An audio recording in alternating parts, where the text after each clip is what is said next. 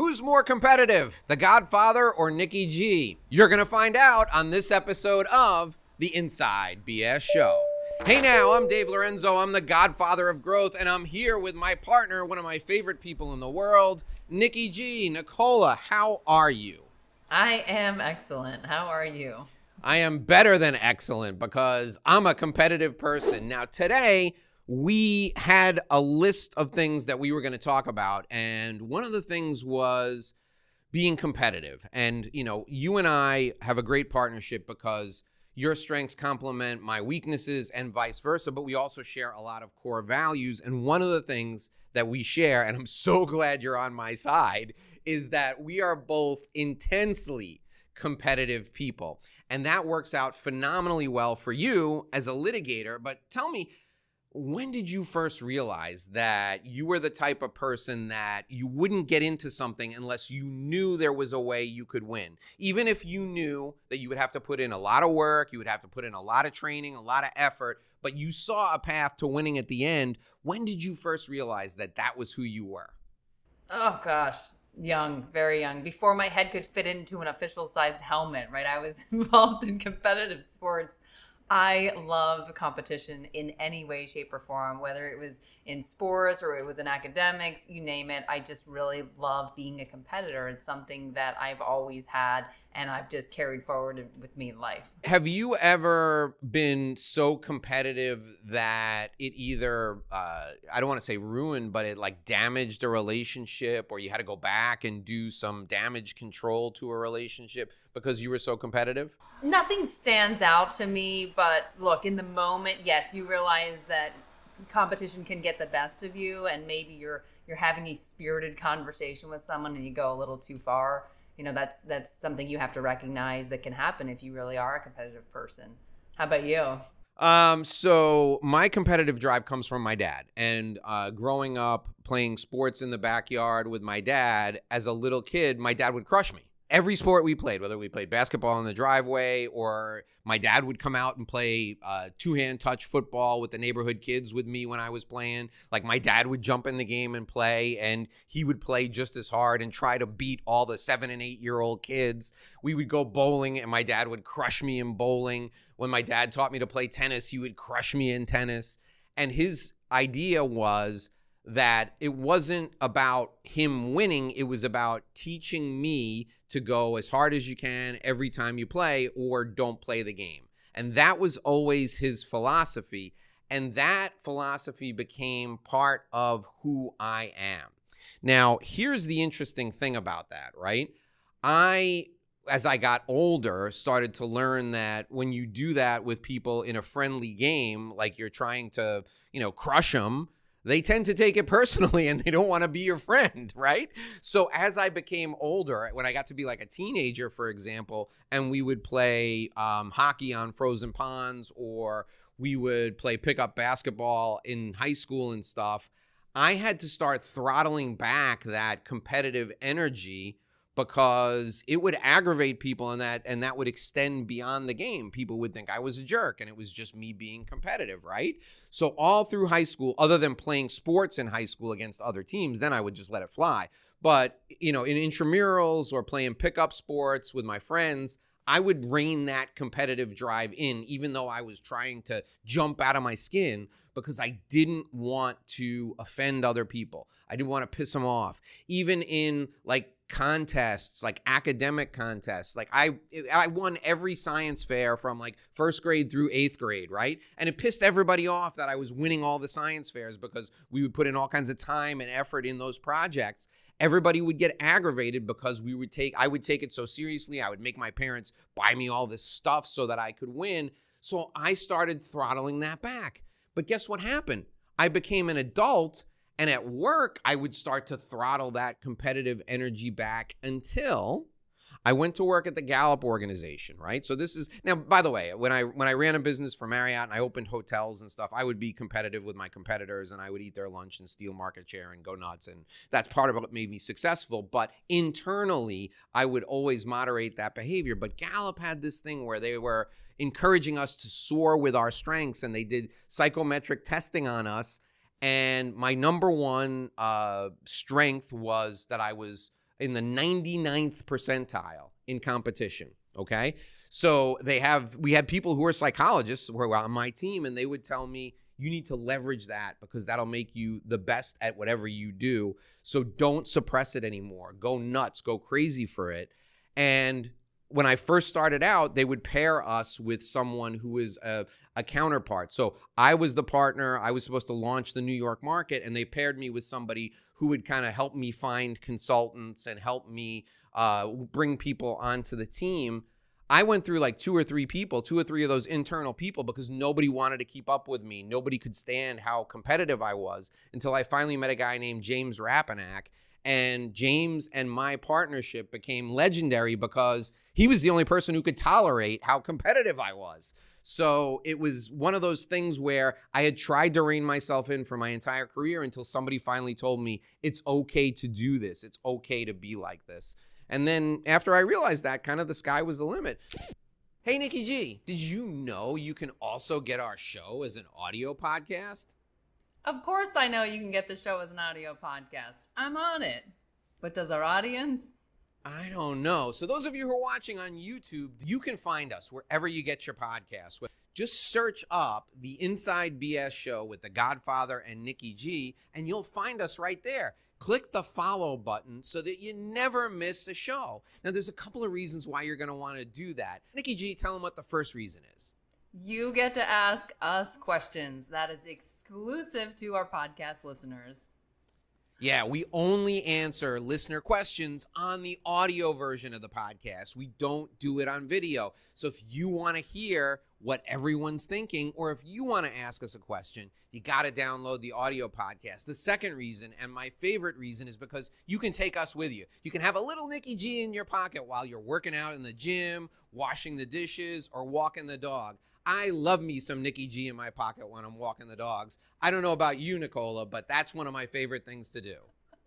Absolutely. Take us with you. After you watch this episode here on YouTube, go to wherever you get your podcast, click the follow button so we can go with you on your journey and you can ask us questions. We will see you, or more like hear you, there. So I asked you, you know, have you ever had a relationship that was damaged because of it? I had a ton of relationships that were damaged because of it because nobody wanted to be around me because I was so driven to win. You know, law school reminds me of the experience you're describing because it's really set up to be competitive, especially that first year, right? Your marks matter. Why? Because the top of the class will have the best opportunities for internships when the first year ends. And you're at the top of the rankings. Now you also open up opportunities to be on law review or to be on the moot court team and to get experience in those spaces. So it is very competitive. It breeds competitiveness. And so you have to be competitive. I think it draws a lot of individuals who are competitive by nature to that profession. But to your point about having to scale that back, at some point you also have to realize if I am too competitive, my classmates will not want to be friends with me. I will not be able to form lasting relationships with them that matters. That matters especially when you're out of law school and now you're practicing. There is a, a large value on relationships with other attorneys. And I don't think that it's really appreciated as much with students who are just starting out in law school and thinking about their future that the relationships you make in law school and those years after are going to be relationships that you will have for the rest of your life lawyers really rely on each other for good advice, for referring business to each other. And so you have to be able to scale the competitiveness back. You can be competitive, but you can't do it to the point where you hurt relationships and you will hurt relationships if it's too much. I don't have I don't have the ability to do that anymore. I, I either I either am striving to be the best at whatever I'm doing or I don't enter the game. That I don't I do not have the ability to moderate my competitive nature. And you'll see it, you and I see it all the time in provisors, right? And what that does is it either attracts or repels people. So you and I have people that hang around us because they love to be with a winner. They love to be with the people who are the best and they want to learn from the people who are the best, the people who are the most driven, right? Those are great folks and I love to hang around with them and I share all my secrets with them because I'm thrilled to enable the success of someone else. And that's a really nice marriage of my competitive nature. but it also spawns a ton of haters. And I love the haters. I absolutely love them. You know why? Because I wake up every day looking to crush them.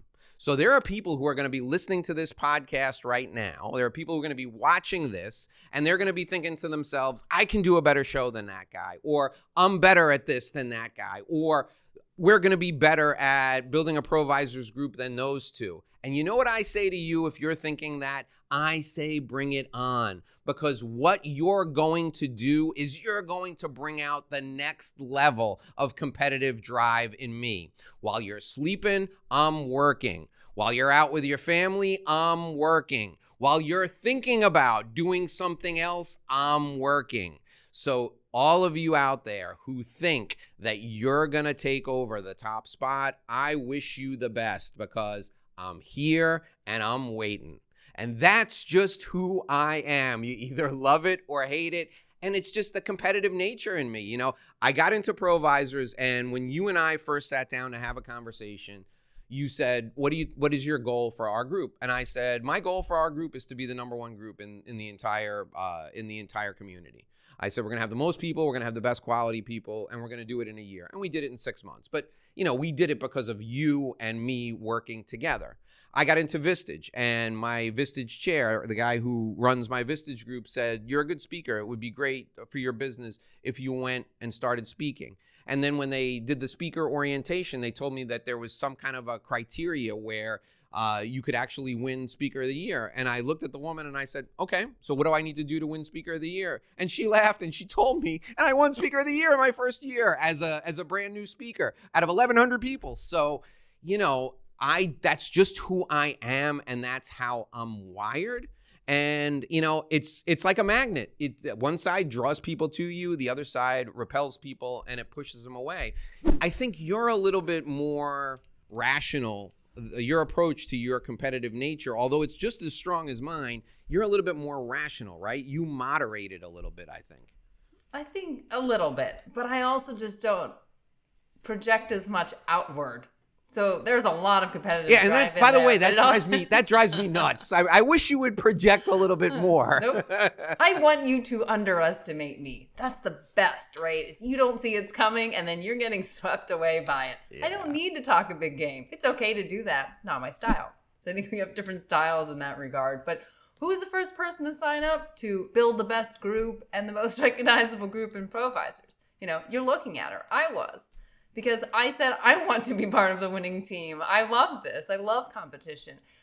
But I will I will add this point, Dave, which is competition actually makes everyone better, right? It does in business, it does in sports. If you don't have excellent competitors, you then you you'll you'll be the best, but you can't keep pushing yourself to the next level. I think at some point you kind of level off.